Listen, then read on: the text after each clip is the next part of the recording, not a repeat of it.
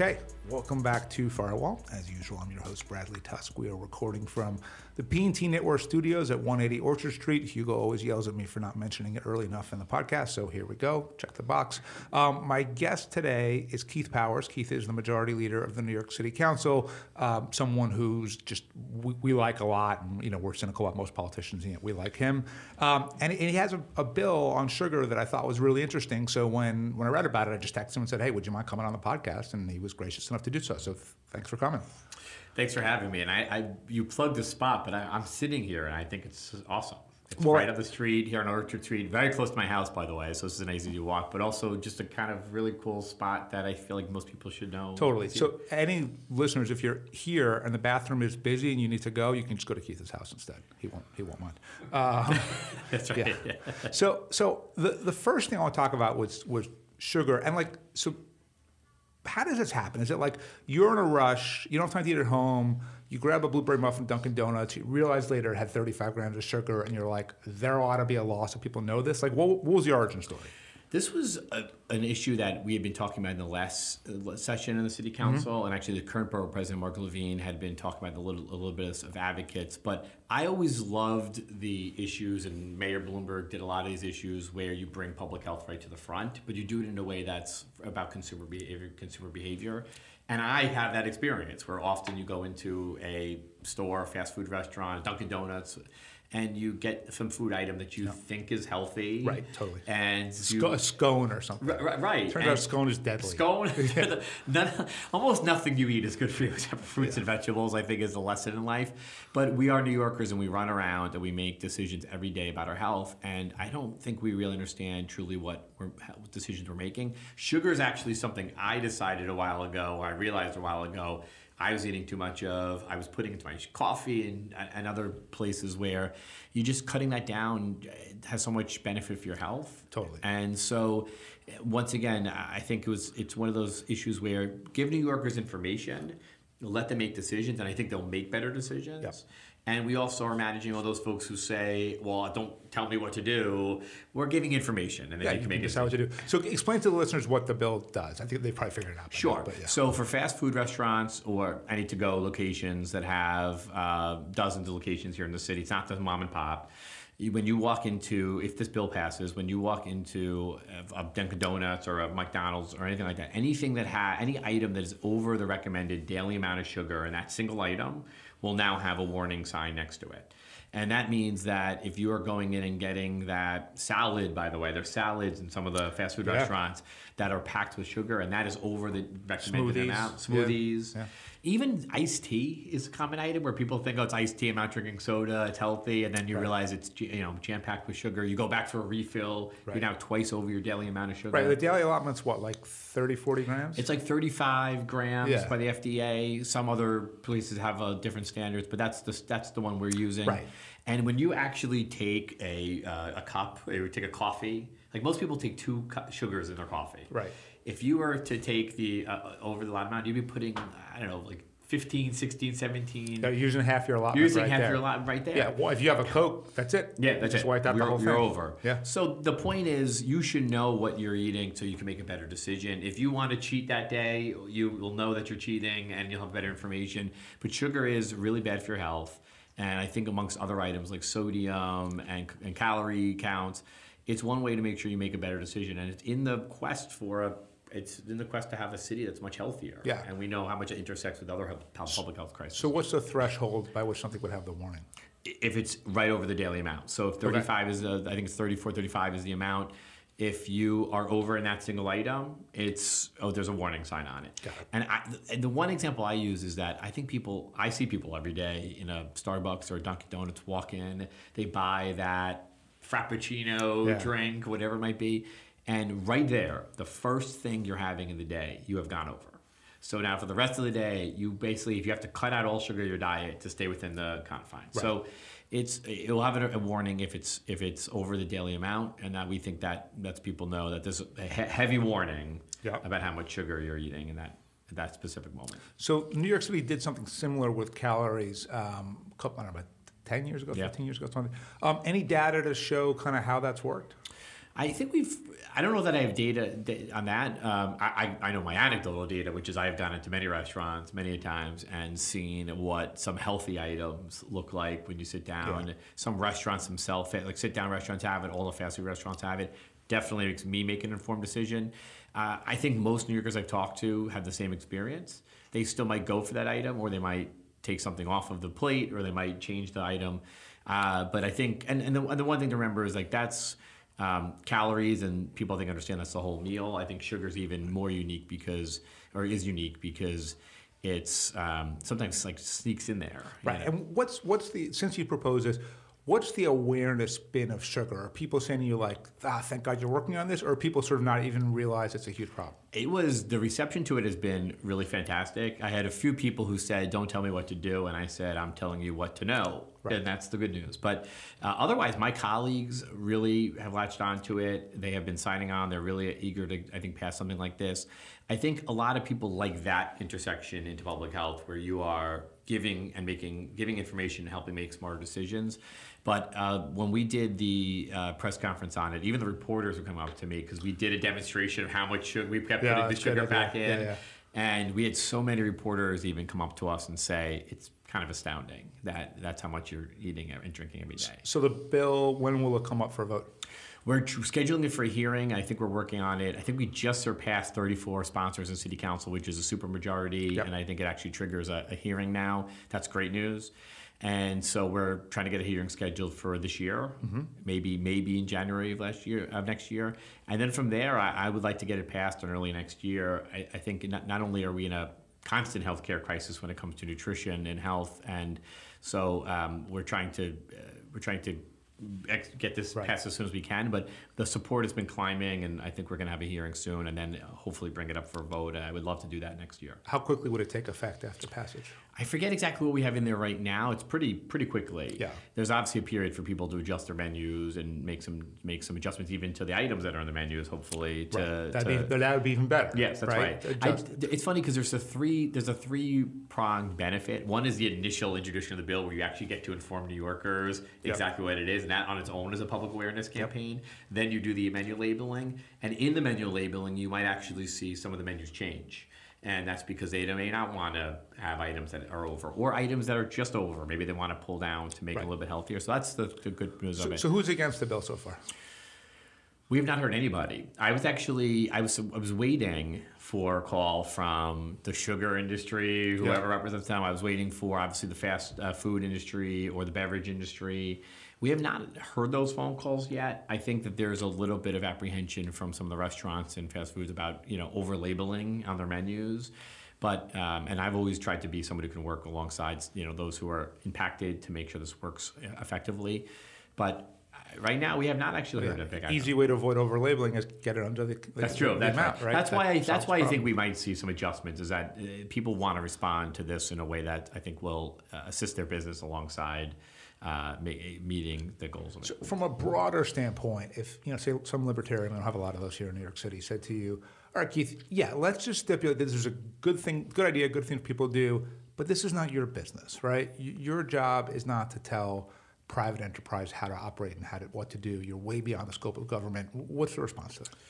Starting point, we have we have that ship has sailed in a tremendous way here, in both in New York City, yeah. New York State, and probably everywhere. Yeah. We we often are uh, looking at uh, w- ways to improve the lives of people, including with this private businesses. I also would say it's a it's a public health problem. I mean, it's a pri- it, it may be caused by. Um, by a private, the private business may be involved in it, but ultimately the people that are dealing with the healthcare issues right. that result from it is the New York State, right? And the city and, and government's picking it up with Medicaid and Medicare and public funded hospitals and everything else in a tremendous way. And it's getting it's getting more expensive. The cost that we pay here in New York City for healthcare is going up. The uh, across the country, it's going up. And so, keeping people out of that healthcare system or out of hospitals, particularly, is a big goal of our government, including our city government. This feels like an easy way to do it, by the way. We're not mandating you can't sell this, you can't sell that. We're saying make a better decision. So, I hear the argument about don't tell us what to do. I, I, think we've I think we've crossed that one a long time ago, and this one is a way to almost in, you know encourage versus mandate. Yeah, better better decision making. Yeah. So let, us take a step broadly and, and talk about New York City. So if you were someone that just reads the papers and you said, How's it going? I think they would say pretty bad, right? Now, the governor, the mayor have tried to sort of say, Well, there's a lot of high profile crime, but not a lot of actual crime.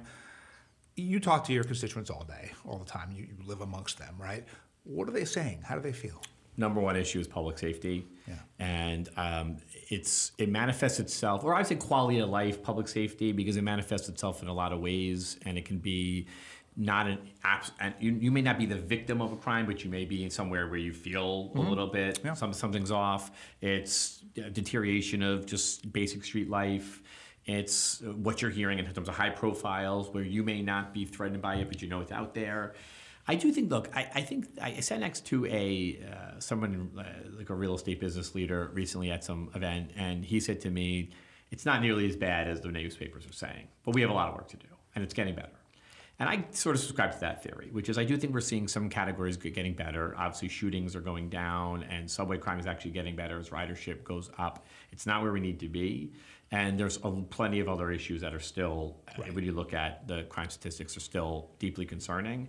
And I think it's going to take time post COVID to get ourselves back to the normalcy and the rea- if, if there is a such thing as normalcy these days, but get closer to it in order to restore even the basic sort of um, services that we need to have here in the city, things like that. But New Yorkers are it's it's it's number one issue on New Yorkers' minds. Yeah. And what the mayor had a, a point recently, which was that all you do is cover you know six whatever that millions of people that ride the subway every day, and you only cover the three that happen. Well, there's two parts about that. One is murders get covered in the newspaper. Yep. Pe- If- period. if it That's bleeds, like it that- leads, yep. Right. But the, the one that, place I agree with the mayor, and I think what he was really saying is like there's there's a lot of other stuff happening here, and that never gets reported, and it's not the necessarily what we would expect from the newspapers, but. When you see subway crime going down, uh, should that get covered in a better way? I- Well, and arguably, uh, I guess I could just call his comms team and say this to them, but what they should be thinking about is if you're relying solely on the fourth estate to get your message out there, that's a real problem, right? And while there's nothing about Donald Trump that I like, he figured out how to use social media and other forms to communicate directly with people. And I think these days, you know, if you're as high profile as a mayor of New York City, it's kind of incumbent on you to do that as well because he can complain all he wants about it. They're still going to put it on the front page every single time. That's right, and uh, that uh, com- completely right. And him and the governor, the mayor and the governor, for instance, went out. I think like a couple days ago with their subway safety plan. I think they're going to need to continuously hammer both at the successes and victories of the plans they put forward, and also be able to constantly communicate to regular New Yorkers. But it's a vicious cycle because, look, the, I mean, what I think everybody's saying without saying it is like you have the New York Post basically every single day within a very, I- would say, aggressive uh, uh, plan for how they want to address some of the issues in the city and taking a very, I think, hard stance. And there isn't to be that many counterbalances to that in other parts of the media right now in New York City. So that leads the net, that leads the way in terms of narrative. And there's a lot of people who want, who are a little bit invested in know, believing that outcome. There's a lot of people who live outside the city who are not here but want to believe that outcome. Yeah, sure. It justifies their, their justify- commute or whatever other stuff in justifies their life their, they don't their like. life, Yeah, right? yeah. To- totally. So it's a weird, it's a weird collapse of a few things happening at the same time. But there is a reality out there, and there's the perception issue, and they're- meet somewhere in the middle. On, And our on ju- this issue, I would argue more than any other. No doubt about it. Yeah. Because it's the number one issue of some things like the newspaper, the newspapers, including the Post, every day. And now you have elections that are fueling that narrative even more. And you have national elections, by the way, where they're looking at pointing places like New York City and saying, and they're invested in ma- pointing the finger here. So we have a job, though, which is to clean those numbers up, to Yeah. make the city safer. And I, I just disagree with a lot of my colleagues who want to completely ignore it. Acknowledge exactly what it is and govern from there. Do they want to ignore it because they just think that if they talk about it, they get tagged with the issue, or do they want to ignore it because they think at the end of the day, the types of reforms that they're advocating for are more important than whatever happens short term on crime? I think I think there's so much politics in this debate on both sides that it's very hard to find like not surprised in the year 2022 it's hard to find somebody who can say look we have to do like for instance we need to get guns off the street whether they're illegal or legal we should be doing the fighting the NRA against could carry concealed carry and also be going after folks who carry illegal guns Yep. like they're equal threats what- either they're equal threats and they can harm people I just don't hear Democrats saying that They should be saying both: fight the NRA and don't allow legal guns onto our streets. And you never hear regular people, or at least I don't, um, talk about anything other than they want crime to be less and under control. That's right. Um, they don't talk about bail reform or stop and frisk or defund the police. Or and by the way, people who do talk about it tend to be young, affluent white people, right? Not people of color, typically.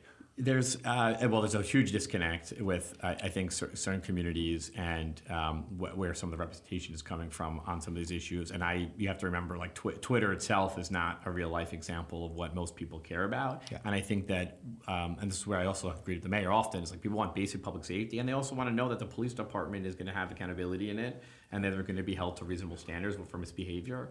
And it's very hard to figure out where the Yeah, and they're not mutually exclusive. Right, It's not going to be perfect. And I do think that people really don't appreciate how hard the police officer job can be. As there's a lot just driving around, but once it's once you're in something, it's terrifying. Yeah. Right. You know what's interesting though is I hear from a lot of constituents who are on, on um, very pro public safety and, and, and very sort of eh, you know eh, asking for more help on that front. Like they want to see you said the driving around. They want to see actually more cops just Yep. on patrol Yep, yep. actually in the in the neighborhoods. And they want to see like that presence in a way that's a little more visible to Mm-hmm. them, and they, they ask for it all the time. But to your point, to your question, I, I think that I think there's like a, a little bit of stubbornness on all sides right now to give up a little bit of ground to and, and to say here's where we need to make reasonable changes. Right. And I, I say to like colleagues all the time, like guns is a good example, as I was saying earlier. Like that has to be a non-starter. Like you carry a gun in the city, there have to be consequences for you. Right. You are putting so many people in jeopardy. There and and the, where the inter, where the line is is hard to find exactly where we should draw the line between like the reform side and the public safety. But it's a, it's a constant balance. But I, I think that I think that when you said it, I think some of the people really are, and I I, I was there too. Like some of these reforms are really important. Yep. Doesn't mean you can't you have to can't recalibrate or think about calibrating them, but you have Right. to kind of constantly calibrate. Right. You don't get the entire world right on the bullet points on the white paper you're Right, writing. right, You know, it's like correct. it's a starting point, right? Um, so I had figured that the Adams administration would effectively come up with a new version of stop and frisk, call it something else, and roll it out. Um, and that would help really. It's sort of arguably the most, even if it's unconstitutional, the most effective way to get guns off of people, right? Um, you surprised that they haven't done that yet? And and how do they get crime under control if they can't do something like that? Well, first of all, I think that the um, I, I think it'd be very difficult right now, just po- just politically. I mean, they look. The mayor has so much, and and the governor and whoever has so much agency over their agencies, Yeah. so they can do a lot that, without the city council. Yeah, but it would be knowing, it would be yeah. a m- it would be a very hard political thing to do that in a public way that announce it because of all of the sort of history attached Yeah. to that issue. I, I I think you will see them push to do more active policing in a way that does address some of the more basic quality of life things uh, that than you would see in the last administration or even the past few years because of COVID and resource depletion and things like that. I think the first, look, I think the first thing you're going to see a lot of is just sort of the res- resumption of quality of life things like sanitation and like basic maintenance of the city Yeah. that helps keep up the appearance of it, keeps people feeling like they live in a neighborhood that's not falling apart. Right. And then it's the trickier issues. But the, the one that has, I think everybody agrees on is a, men- there's a mental health crisis here. And I think the one of the largest issues the mayor is going to have to, and governor and all of us, like, I shouldn't say no, I'm not part of that, every, all of us are part of that, is addressing that because that is where you have the most radical members of any legislative body in New York right now agreeing, maybe not agreeing as a solution. What, yeah, as I'd say, what, what do you think a solution could be to that? well, I mean, first of all, resourcing actual places to uh, provide help and beds for you know mental health beds to people. I think the hardest and trickiest question is what do you do with somebody who is completely disconnected and is standing on the street corner or on the subway train, and what sort of they present in terms of uh, uh, a threat. But I do think those folks have to be brought to a place where they can. So would, would that potentially mean changing the law on involuntary confinement? It, it might have to be figuring out what the strategy looks like around that. I have not looked at the law in Yeah. a while to actually say uh, one thing or the other, but uh, I think there's going to have to be uh, a, a clear plan, a clear strategy outlined about how we might uh, im- d- u- use those. One thing I think the council can do, and this is as anecdotal as it gets, right? But generally speaking, local law 11, which is requires kind of building inspections on a very constant basis, which means the entire city is covered in scaffolding 24 7. So there was some scaffolding next door to my apartment building. It came out, it, it was finally removed. I don't remember when it wasn't there, but like two days ago. and all the homeless people on our block are gone because they want to be, of course, under scaffolding. It's, it's more protective. Um, it, I get that there's some union that does the repointing and touching on the buildings that gives some of you guys contributions, and therefore you want to do their bidding. But like between the costs that you keep imposing on co-op and condo owners and buildings and landlords, and the fact that the scaffolding is just another sort of impediment to safety and quality of life, can you do something about it? We can. I actually, this is a issue I'm getting a little bit obsessive about. I, I, agree, I agree with you. I think it's there's no other city in the world where you walk around and you see green scaffolding or any scaffolding up like quite like New York City. And the reason is, as you explained, is we have a law that every five years you have to inspect your building and you might have to put up safety measures like scaffolding in order to address those safety measures. There's plenty of buildings that can do that work quickly. There's a lot of buildings that need to take time to do that work. Not to mention all the uh, check- checkpoints within the bureaucracy that uh, that uh, hold you up from getting things done. I also have noticed, even with buildings in my district, that while they're trying to take down the scaffolding, there's all these issues about did they submit the right paperwork or not, and we have to spend time. Yeah. To actually untangle these bureaucratic. And is that a matter of making the Department of Buildings less bureaucratic and more efficient? Is it actually repealing local law 11? I, it's a couple things. So we're looking at actually legislate. I'll, I'll, I'll make some news here There we today. go. So right, we're actually looking at a legislative package right now that would address scaffolding. Okay. And there's a few different things. One is looking at uh, the exactly the law itself and whether it's working or not. And it's one person raised to me, you put up a building today. Five years from now, that building that got approved and checked is suddenly unsafe, and you have to do local 11 work. So maybe there's a way with new construction that we can look at. Mm-hmm. Yep. So we're looking at that. Or drones, perhaps? We, I have a bill that we're doing that's related to drones inspections. Um, we did not script this out, by the way. You're just teeing me up. No, for a good no, no, it's funny. No, I didn't even ask me, your, you know, I didn't even raise my idea yet about drones that can detect guns as a way to replace stop and frisk. Interesting. Oh, oh Yeah. interesting. Um, so, so dr- using drones as a way to do inspections. There's some privacy concerns, Yeah. obviously, about Yeah. that. But looking at the use of drones, looking at just the design of them themselves, there's newer designs that are much more aesthetically pleasing that actually open up the streetscape more, so the building or the business rather that's underneath there doesn't completely get clobbered by. Yeah, and, and it just feels more more likely for crime, right? Like To- I have two totally. teenage kids, and I didn't love them walking on our own block under the scaffolding because like it's just more likely something bad happens. The most persistent issue I have in my district that's been coming up around public safety issues has been around scaffolding. Yeah. And we have been trying to do everything for years to manage the situation, but at the end of the day, we said we need to get the scaffolding down, and we're actually finally I'm getting glad the you guys are doing down. that. That's great. So um, moving the scaffolding down, it's just ugly, and it, only on a rainy day are you really happy that scaffolding is there.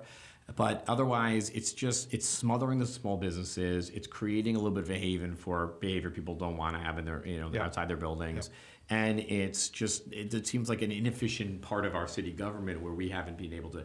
To your point, though, it's not anything about unions. I don't even know who the unions are that do that Right? I assume there had to be some special I- interest. No, you know what? I think it's actually just one of those really dense, complicated issues that intersects the public safety part and the sort of complicated nature of the Department of Buildings. And I think most efforts to try to attempt it have been defeated based on the, the sort of the safety argument. Right. But making them aesthetically pleasing seems like a winner. But using technology and drones seems like a winner.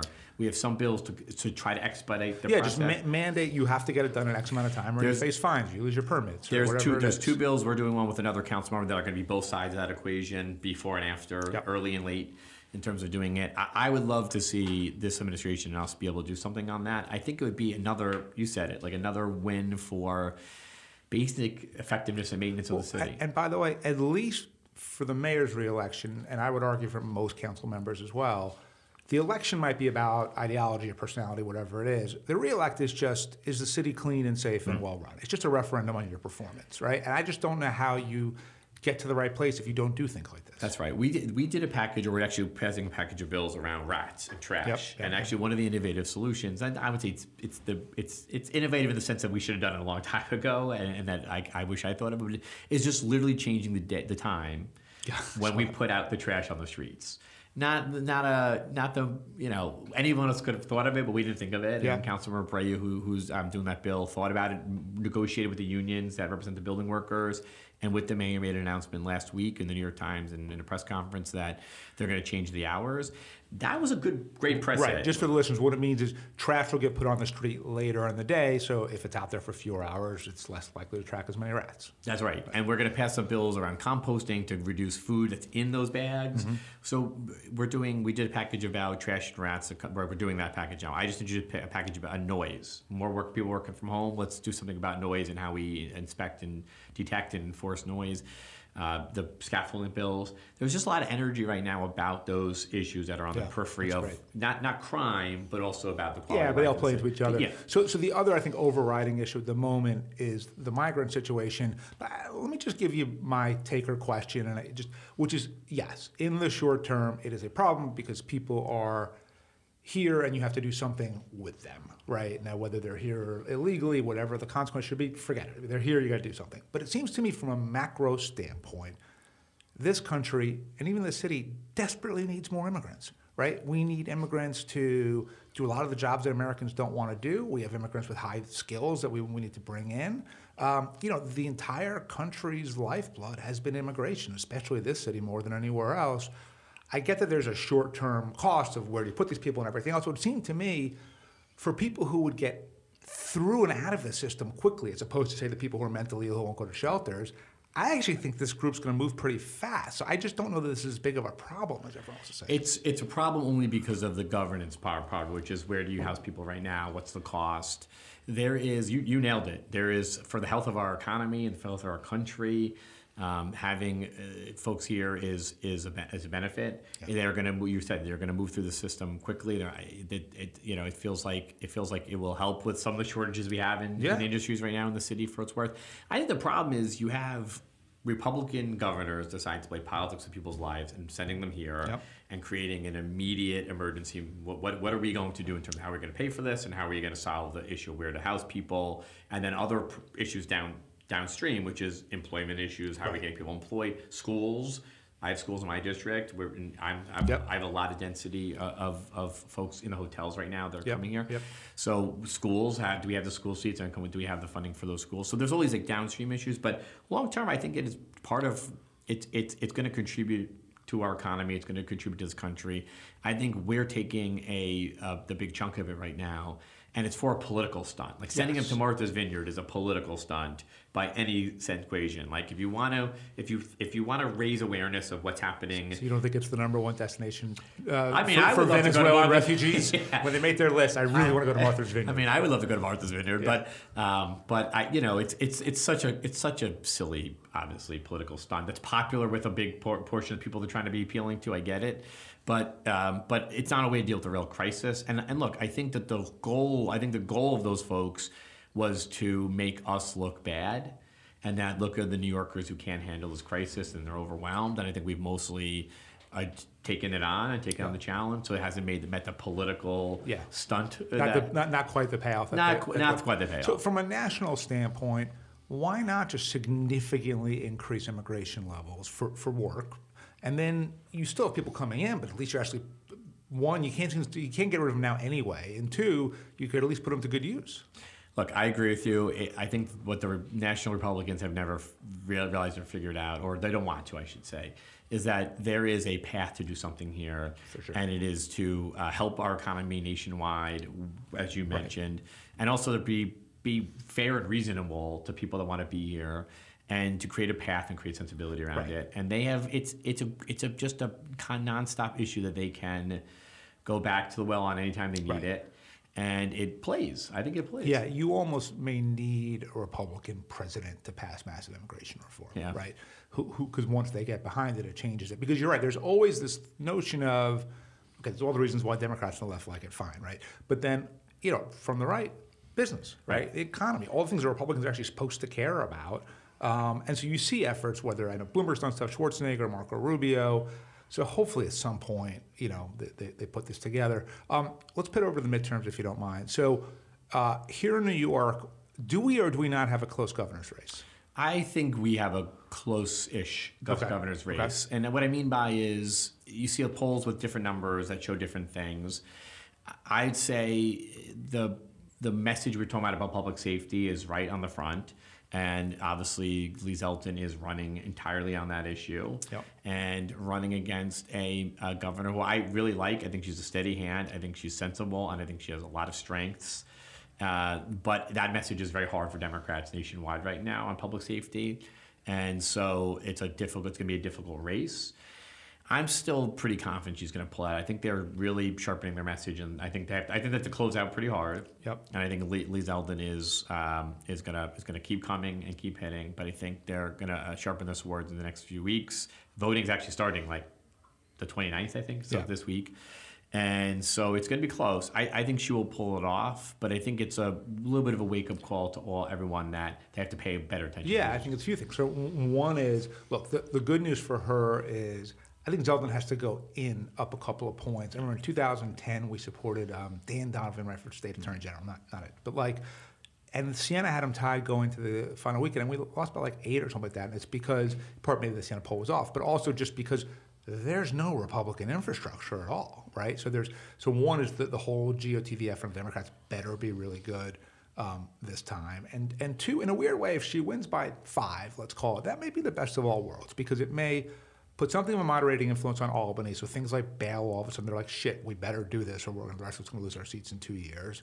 Um, yeah, so I mean, I think that's that's one. thing. And the other thing would just be, and and look, this is not so much you, it's definitely not me, but like when the DSA is the only really vocal people out there, that becomes the public perception of the Democrats' position, and it and it is a a small minority, and b it is devastating, right? Yeah. It's hard to fight the crime thing by saying like, well, we think criminals are victims too, Yeah. right? That is not a good message. and, and and by and by you know ignoring it and so i think that often people are trying to say well like the message that we were talking about earlier which is well six million people ride the subway every day and only three are making it into the newspaper what about the others like you just have i, I think it's unfair too but it is the news cycle Yep. and you have to operate within the news cycle and you have to have a message that you know, that goes that goes to counter that message I think that the other aspect to look at here locally is the, the state senate and a lot of congressional races that I think are going to be really, really tough. Long Island is going to be a very, very tough with Zeldin on the who's from Long Yep. Island running, Yep.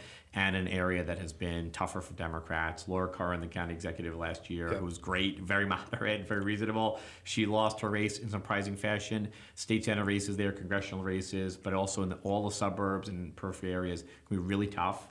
And I think that's also going to be a moderating force, Right. even if she wins. Right, the Democrats, I assume, at least lose their supermajority in the state senate. Uh, it seems likely. Yeah. And and I think people are going to see some of their colleagues that were sitting next to them not being there anymore, which is unfortunate because there's a lot of really important work to do up in Albany right now. But I think that and plus potentially a close governor's race might bring some of these issues back into the conversation. That, that could be great. And by the way, if you're Hochul and you're a moderate, um, you'd obviously want a much easier race than she feels right now. But overall, that might there's a reason why Cuomo, for all of his problems, always wanted a Republican Senate. He understood that the moderating influence was actually helpful to him. Plus, he could pit the parties against each other. No, and it's a big state, and you have to you have to govern for people that live, uh, you know, In all of it. a, a long a long far a time place Yeah, away who are not who are not uh, DSA members in, down here in, in New York City. They're they're probably moderates and and but but you have to have a message that connects to people, and I think there's a lot around like. Um, uh, you know, a lot of issues that are, are, are popular issues that you have to you have to spend time really delivering victories on and, and pushing forward and creating economic security for people in the state and including the city and things like that. And I think that that's what the if if Governor Hochul does win, I think that's what she's going to have to spend a lot of time with. And I think it may give her more agency or may, maybe more of a, maybe a mandate to go do some of the things she wants to do. yeah. But I think most importantly is um, is is getting through this like very tough election cycle, and then having a serious conversation about the state of the game here in, in the city and the state. Right. Uh, federally, Congress. You have a guess? It looks like it's getting harder and harder for the Democrats versus two months ago. Yeah. Um, I think that uh, I'm not I'm not going to make these predictions because I feel like, but I just I'm not that I'm not that hopeful right now Yeah. as I was, I, and that's uh, that's here locally too. I think uh, uh, you know it seems to have gone back to inflation and public safety and the performance of the president and other Right. issues. Yeah. Well, and what's interesting is obviously Roe Dobbs is a powerful issue, and in a place like Kansas, I think everybody was shocked by the outcome of the constitutional amendment. But overall, the question that we've been asking is, what's more powerful leading into election day, gas prices or abortion? And I think the answer, unfortunately, is gas prices, Yeah. and we're seeing that. And so races that would have been competitive are now starting to slip away from the Democrats because they just don't have the, the, the zeitgeist, right? I think the zeitgeist is ultimately what defines pretty much every campaign in the winter. Yeah, I think that I think that the electorate has always has a way of remoderating is, is, a, is kind of a moderating force. And I think in Kansas, after the Supreme Court case, it was a huge surprise. I, I, I was surprised by it. I remember Yeah, watching the results. And but the lesson here was a little bit like the Supreme Court was, I think, out of step with the American public, and Yeah. they learned, and that was the lesson of it. And then you saw in September and shortly after that, I think polls moving very favorably into the Democratic position because I think there was a kind of a remoderating force going on. But I think that has faded a little bit in the minds of people. It's definitely worth reminding people about where Lee Zeldin is on these issues and where people are on these issues because they are out of step with the public. Uh, but but it's not going to be as powerful, especially when you have the economic forces. And especially also when you're in a state where you're at no risk of losing your access to it, right? So you still oppose it morally. It's terrible that women in red states now have a much harder time getting an abortion or can't get it at all.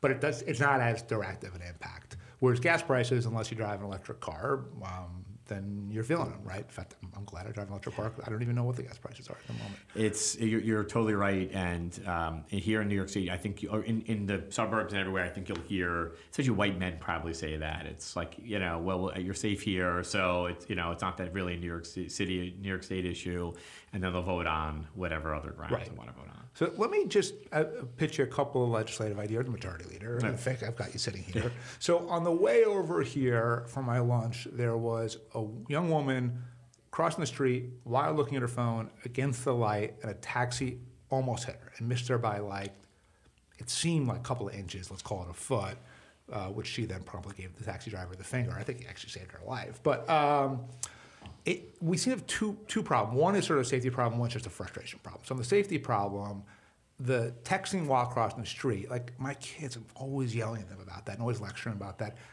I would love to see NYPD give out actual tickets to people who do that, um, simply because that can help change behavior and it's insanely dangerous. Thoughts on that one? I think it's just hard to enforce. I think that I mean, it's just like jaywalking to me. It's the modern jaywalking is jaywalking, but now your phone's in your hand and you're down, you're out.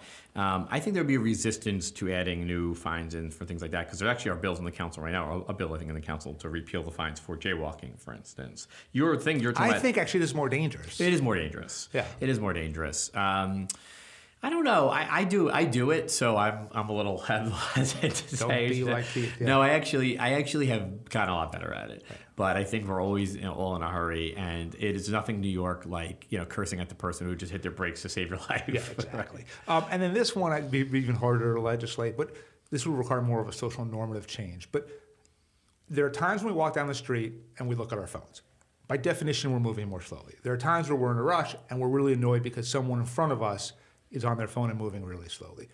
Could we just create an etiquette like walk on the left if you're going to look at your phone and walk on the right if you're not, kind of like the escalator, just just to make it easier for everybody? I, I do think we could. I think that's actually somewhat easier in the sense that you don't have to commit resource to it, but you probably could get uh, uh, take this to social media a bit Yeah. and, and build a little bit escalation for that how to how to walk down the sidewalk. It is. I walk. I walk. As I, I'm probably one of the fastest walking New Yorkers. I, I fly. That- well, that's- that's a claim, yeah, I, we'll that, well, it's, it's crazy. gonna- we'll have a it's an insane claim. Yeah, but I we'll but I walk fast. But I yeah. walk very fast and.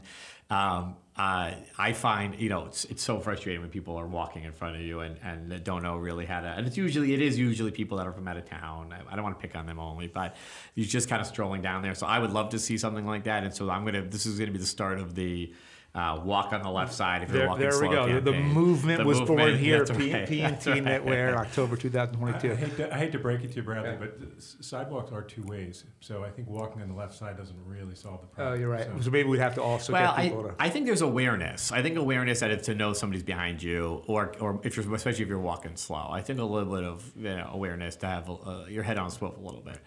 Unless you want to go really crazy and say that one side of the side, unless you want to go, you know, that south and north sidewalks. oh wow, that would be that would be truly yeah, that's that's really. But That, who knows, that maybe that Yeah. feels like uh, in Seinfeld when they there was a idea, Oh. a joke to wear the name tags. Or Yeah, or know, when Kramer wanted to make the, the lanes like on the LIE more Yes, spacious and comfortable, so he repainted them. Yeah. Yeah. It sounds like this is a crazy idea. It's going to probably get me unelected, but uh, Um, second one would be it just seems to me that you can spend money on anything online in a heartbeat. and yet you want to cancel a service or anything, it's impossible. You got to call. They have a whole, you know, psychological study that McKinsey has done or whoever to talk you out of it. Shouldn't it be if you can buy it online, you can cancel it online? No doubt about it. And the issue where this would came up the most, I have a bill on this in the city council, which is about gym memberships. Okay. Because the most common complaint, and it's remarkable once you start looking at it, it's not just the big one guy, one chain or another. Gyms make it impossible, impossible for you to cancel your membership. I have a bill in the city council that I, I believe in uh, uh, Brad Hoylman and somebody else in the state actually passed theirs to require that gyms have to offer an online uh, way to unsubscribe. And, and, and it really actually came up during COVID because people couldn't go to the gym, weren't going to the gym, but we're still paying We're for paying, that gym yeah. membership. And if you're like me, you pay for your gym membership and you go, not enough. Yeah.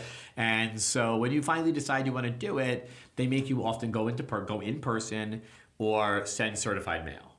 Now, certified mail should not be an option, like a required option these days, a- anywhere. Or go in person, which I, the go in person has to be a psychological thing. Which I'm going to go in person. I'm going to go work out. Right. I'm going to go Or, like or at least it's in person and they're really nice. and then they get to talk to your you. mind. Yeah, exactly. And I think then I think some of the chains have a have a whole role here, which Yeah. is to talk you back into it. We'll give you a free month. We'll do this. We'll do that. And you say, okay, I'm not paying for it anymore. I'll give you a reduced rate.